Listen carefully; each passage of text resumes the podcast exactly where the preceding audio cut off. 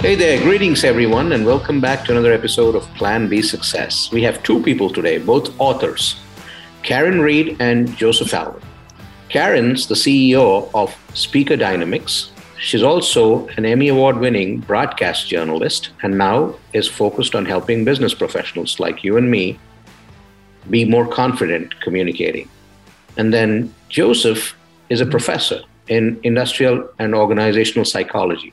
Somehow they both met and came out with Suddenly Virtual, making remote meetings work. So let's find out about them. So welcome, both of you. Thanks for having us. Good to be here. Absolute pleasure. So why don't we start with you, Karen? Tell us a little bit about yourself. Well, as mentioned, I am the CEO of Speaker Dynamics, which is a corporate communications training firm. We have global customers. So, this way that we're conversing right now has opened the doors to many more opportunities as well. So I began as a broadcast journalist, started doing a lot of on-camera work in the corporate world after I left TV news. And what I found is that I would be brought in as the professional on-camera spokesperson, but more often they were bringing in people from the corner office or the corner cubicle to appear on camera alongside of me and expect them to perform at the same level of skill. That often didn't work out well. So I recognized a business opportunity to teach business professionals how to be better on-camera communicators. That has since expanded to any platform. So that could be in-person, on-camera, or through virtual communication tools. But as you can imagine, over the past 2 years, my services have been in much higher demand because video communication has been our special sauce. And suddenly we went from training the executive leadership team to training the entire enterprise because business had to be done through a webcam. So that is kind of the story of how I got to be where I am and Speaker Dynamics came into being. How about you, Joseph? Tell us about yourself. Sure. So I am a professor at the University of Utah, as you mentioned, of industrial and organizational psychology, but I'm best described in terms of my research and in terms of what I do as a meeting scientist. And so what that is someone who studies how meetings work in organizations and provides guidance on how to make them better and how to keep them from being derailed or becoming problematic for the organization. And so I run the Center for Meeting Effectiveness at the University of Utah and work with a variety of clients and contacts trying to change how we meet for the better, including virtually, as we've all been doing in many ways for a couple of years, as well as hybrid, as we transition to hopefully less COVID-related issues and more business-related issues as we try to be flexible and collaborate into the future. So that's me in a nutshell. And I've been studying meetings for about a decade and a half, and so, done a lot of work in this space. And so I'm very comfortable talking about all the different types and sizes and shapes of meetings and how they operate and how, frankly, we can do better. Awesome. And how did you both end up meeting and coming out with the book? This feels like our first date story, Joe. Do you want me to tell it? You always tell it better. And if I say it, then you're always like, well, actually it was this. And so I'll let you do it. So that way, everybody knows the truth. Yes. We do finish each other's sentences by now, Rajiv, like literally and figuratively. So we were actually both working as subject matter experts for a mutual client. And they brought us together to do this webinar on what meetings would look like in the future. So this was the first week of March, 2020. And we postulated that, 5-10 years out, virtual meetings were going to be much more prominent and video would be at their core. So all of those things that we said would happen in like 5 to 10 years happened in like 3 weeks. Because if you remember what happened in March, 2020, things went sideways very quickly. So that is how we began our relationship is through that webinar. But what happened was a couple of months after the pandemic really started taking hold, we kind of got back together, checked in with each other, and found out that we were both drinking from the fire hose of people who needed help in navigating these virtual meetings. And we said, is there a way that we can amplify our work and our message? And that's how Suddenly Virtual came into being. I had written a previous book through Wiley, On Camera Coach, and I approached them about the idea of working with Joe as a co-author, and they were really excited about it. Fast-tracked the book, and we were able to get that out pretty quickly. That's pretty awesome. So, in your book, you talk about virtual decompress, right? Mm-hmm. Can you tell us what exactly does that mean? Yeah, so virtual decompress, I think you're talking about something that's up in our second book, which just came out just a few weeks ago, Suddenly Hybrid, where in our first book, we talked a lot about how important it is to have the camera on because of the nonverbal cues and being able to see the people, particularly people you don't know, how you can connect with them and understand who they are.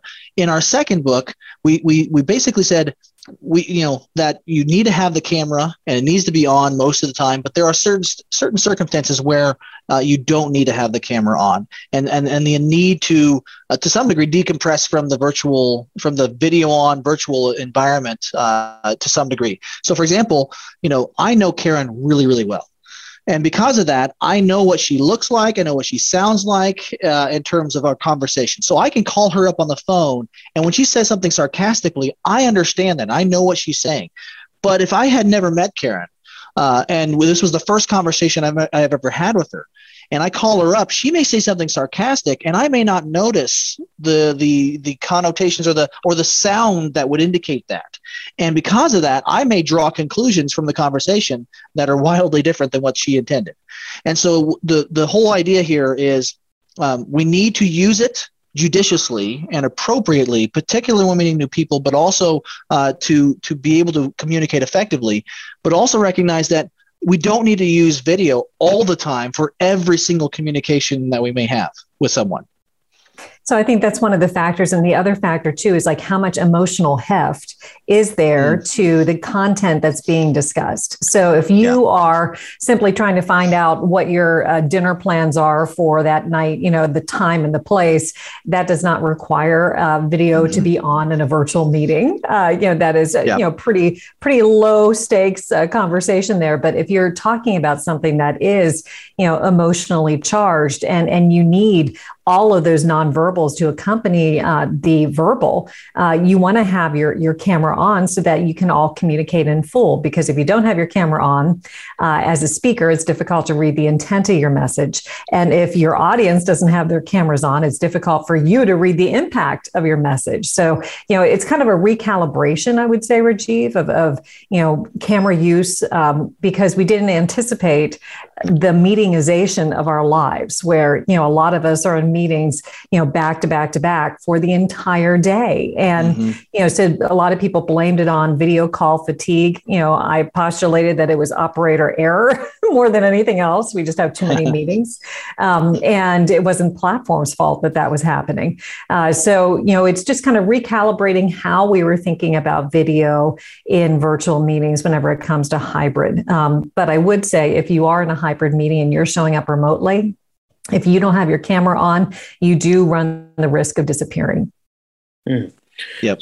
So, and how does that apply in the virtual setting, right? So one of the things, and, I've talked to quite a bit of people over the last several months, and, we lived in a world where the commute was something that you were accustomed to. You got up, you commuted, you went into the office, and after that you were busy, either doing work or meetings or, working with your team or whatever you did.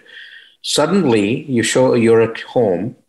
You can't go to the office any longer. So that's where the dependency on, the virtual mediums in order to connect and get work done. On the one side, there's this big debate about how everyone was so much more productive working from home than being in the office. And there's also this this other debate about, hey, I find more time with my family, more quality time, work-life balance, all of that stuff. At the same time, there's also this thing about, hey, I get to multitask now. So my attention is drawn into multiple directions because I'm thinking and I'm working.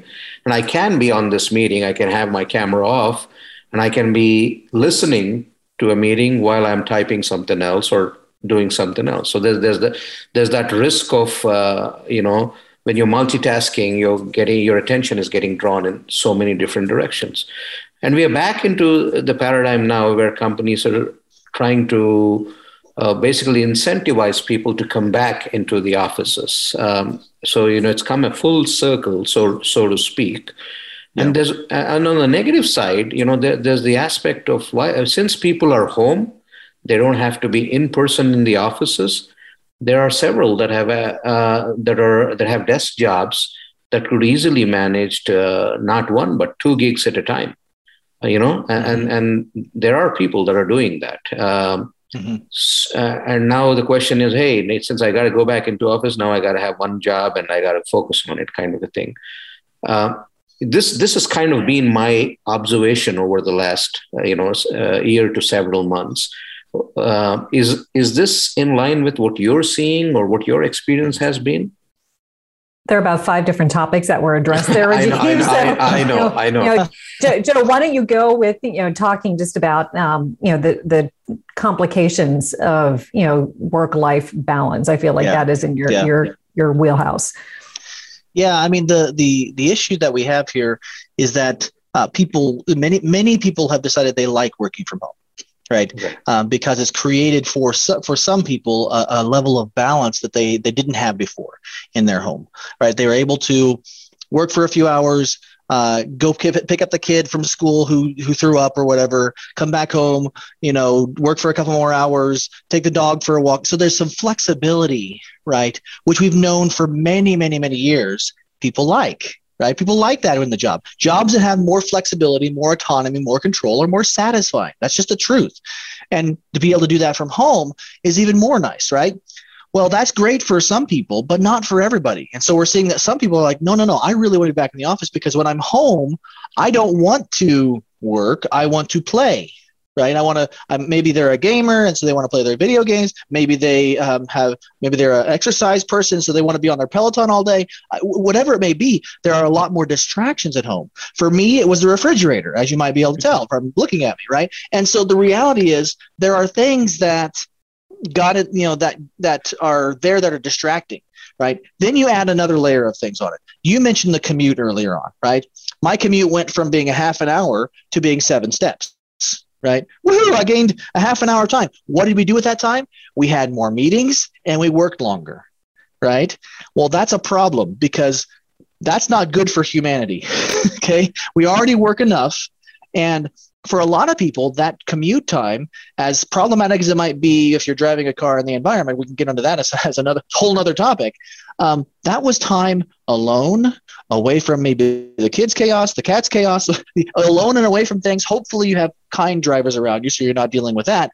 But books, listen to your favorite book that you're listening to or whatever, a podcast, other things. People were doing that in the car, and that was a way to transition to work and a way to transition to home. And we lost that and filled it with more work time.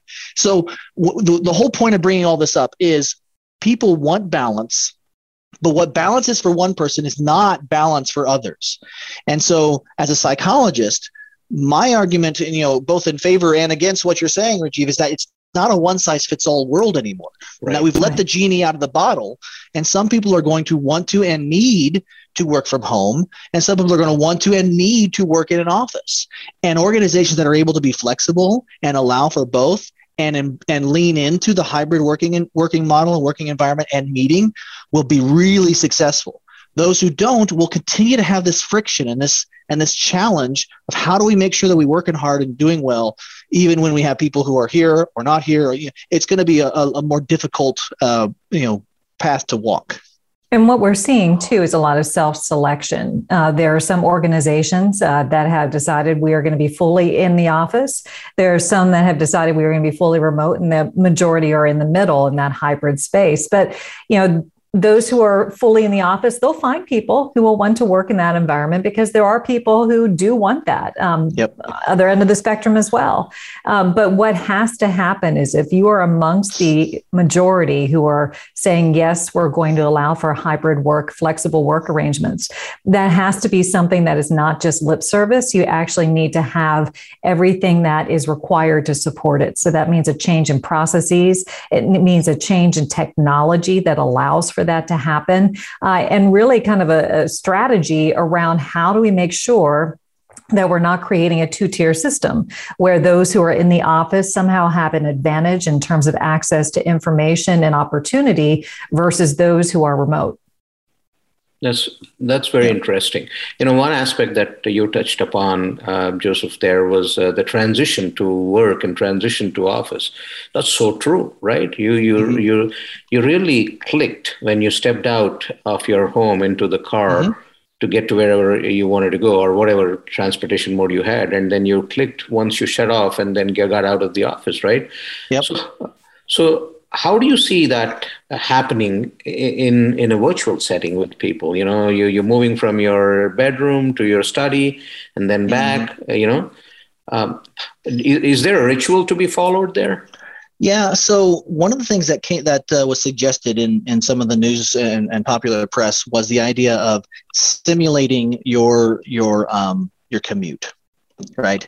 By saying, okay, what did you do before to get into the mode of working? Because people were struggling to get into the mode of working. They'd commute, but then they'd get the TV on and they'd be like, oh, it's Today Show, and or whatever, and they'd just get absorbed into whatever's going on there, and then they lose an hour of their work time.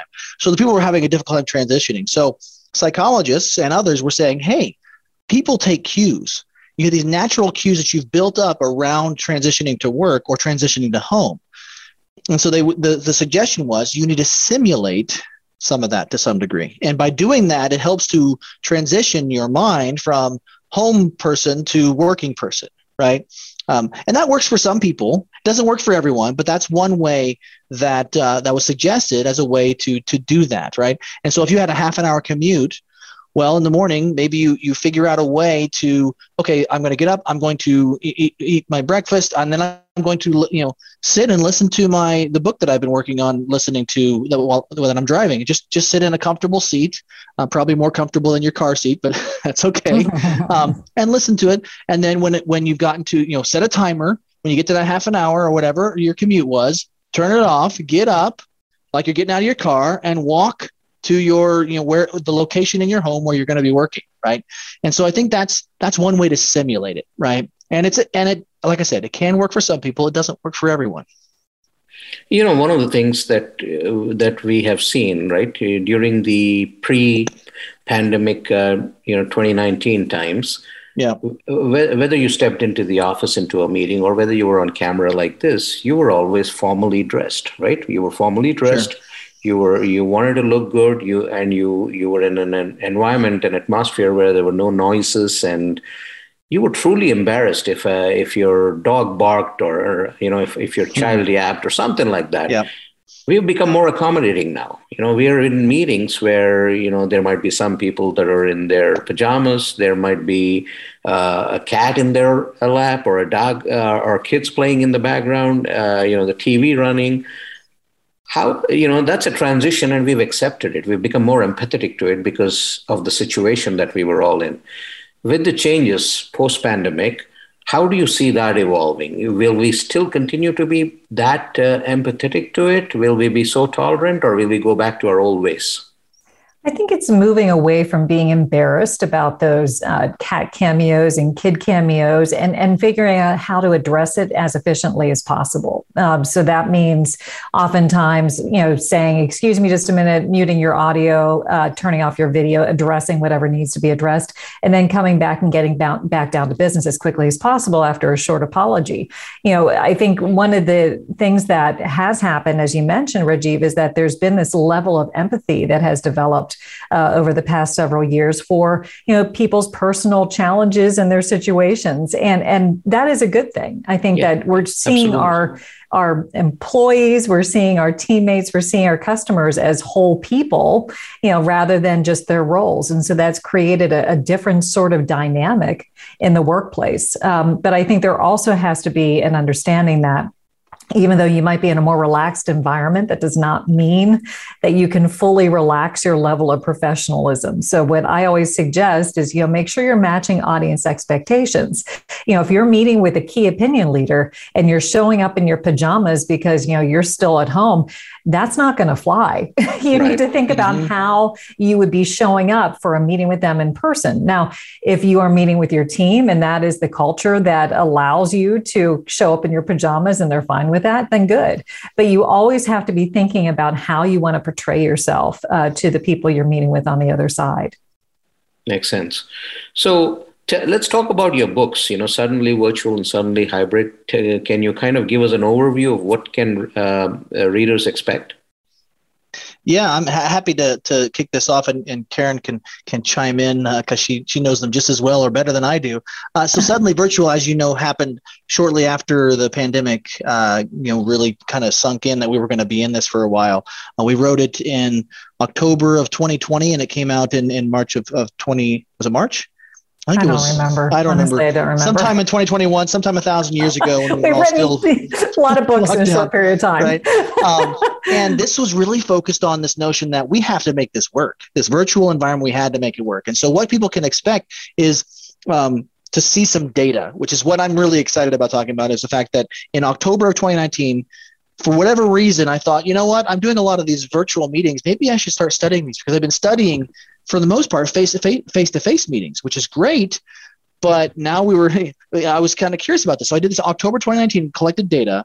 Then in May of 2020, I was like, well, you know what? Now we're all experiencing this. Let's collect data again from those same people. And that's what Suddenly Virtual does. It says, okay, here's what life was like pre-pandemic. Here's what life is now that we're all kind of living in this virtual environment, right? And talks about what does that mean? What does it look like? How did we get from 80% of our meetings being face-to-face to now only 10% of them being face-to-face and being 70% in a virtual environment? And then we talk about tips and tricks and ways to be present on camera. And this is, Karen's major contribution is really how do we engage with the camera and with the people in the room when we're in a virtual environment. And then as we, as the time passed, and we all kind of had this moment where we thought, oh, are we coming to the end of it? It was like June of 2021. And it was before Delta, it was before Omicron. And so we were kind of like, oh, it's summer and it's going to get back to normal. And so we collected data right at that moment, right? Granted, we know the pandemic didn't end then, but there was lots of organizations who were starting this transition to a hybrid environment. So we asked people, how are you doing with that? And that's what Suddenly Hybrid is about. It's about, okay, what's that experience like and how are people doing it? And what can be done to make it really, really effective? So it's really like if you're doing virtual meetings, Suddenly Virtual is going to really tell you how to do it and help you augment the skills you've already developed. And Suddenly Hybrid is for those who are starting this transition to the hybrid environment, saying, okay, here's how you make the hybrid meeting work and make it work really well for you and for your team. And it's a fascinating complementary series. In fact, we've noticed that people who have started reading Suddenly Hybrid have found Suddenly Virtual and been like, hey, I should get this one as well because this one's really helping me. So it's been kind of fascinating to see that.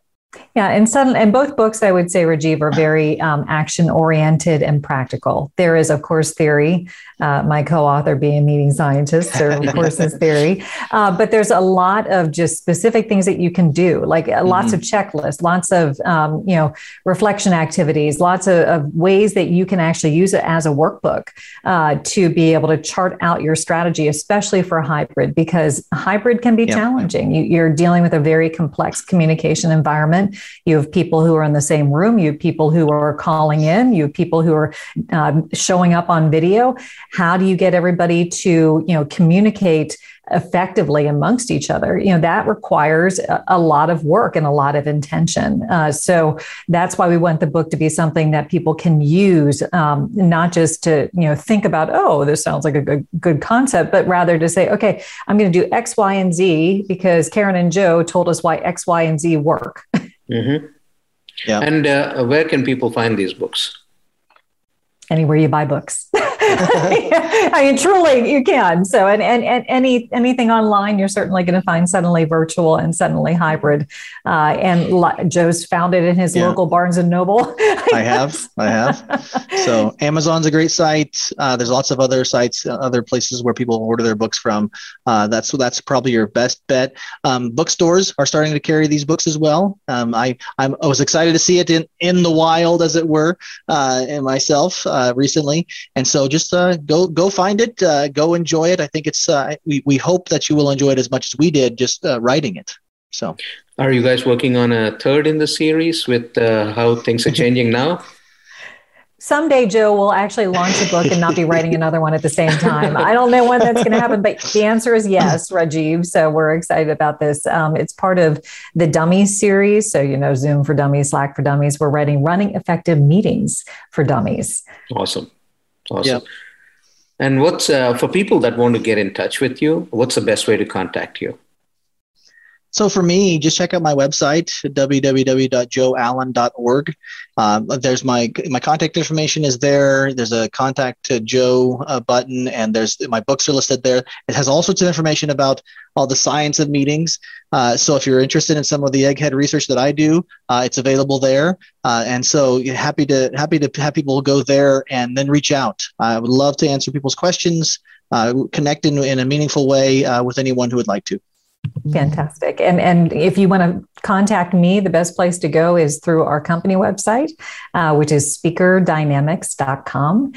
We do a lot of training ranging from one-on-one to some online training through Speaker Dynamics University that allows it to scale so people can learn how to navigate this new way of meeting and, you know, getting business done through a webcam. That's pretty awesome. Well, thank you both so much for joining us today. Thank you for sharing, your stories as well as the work that you have done.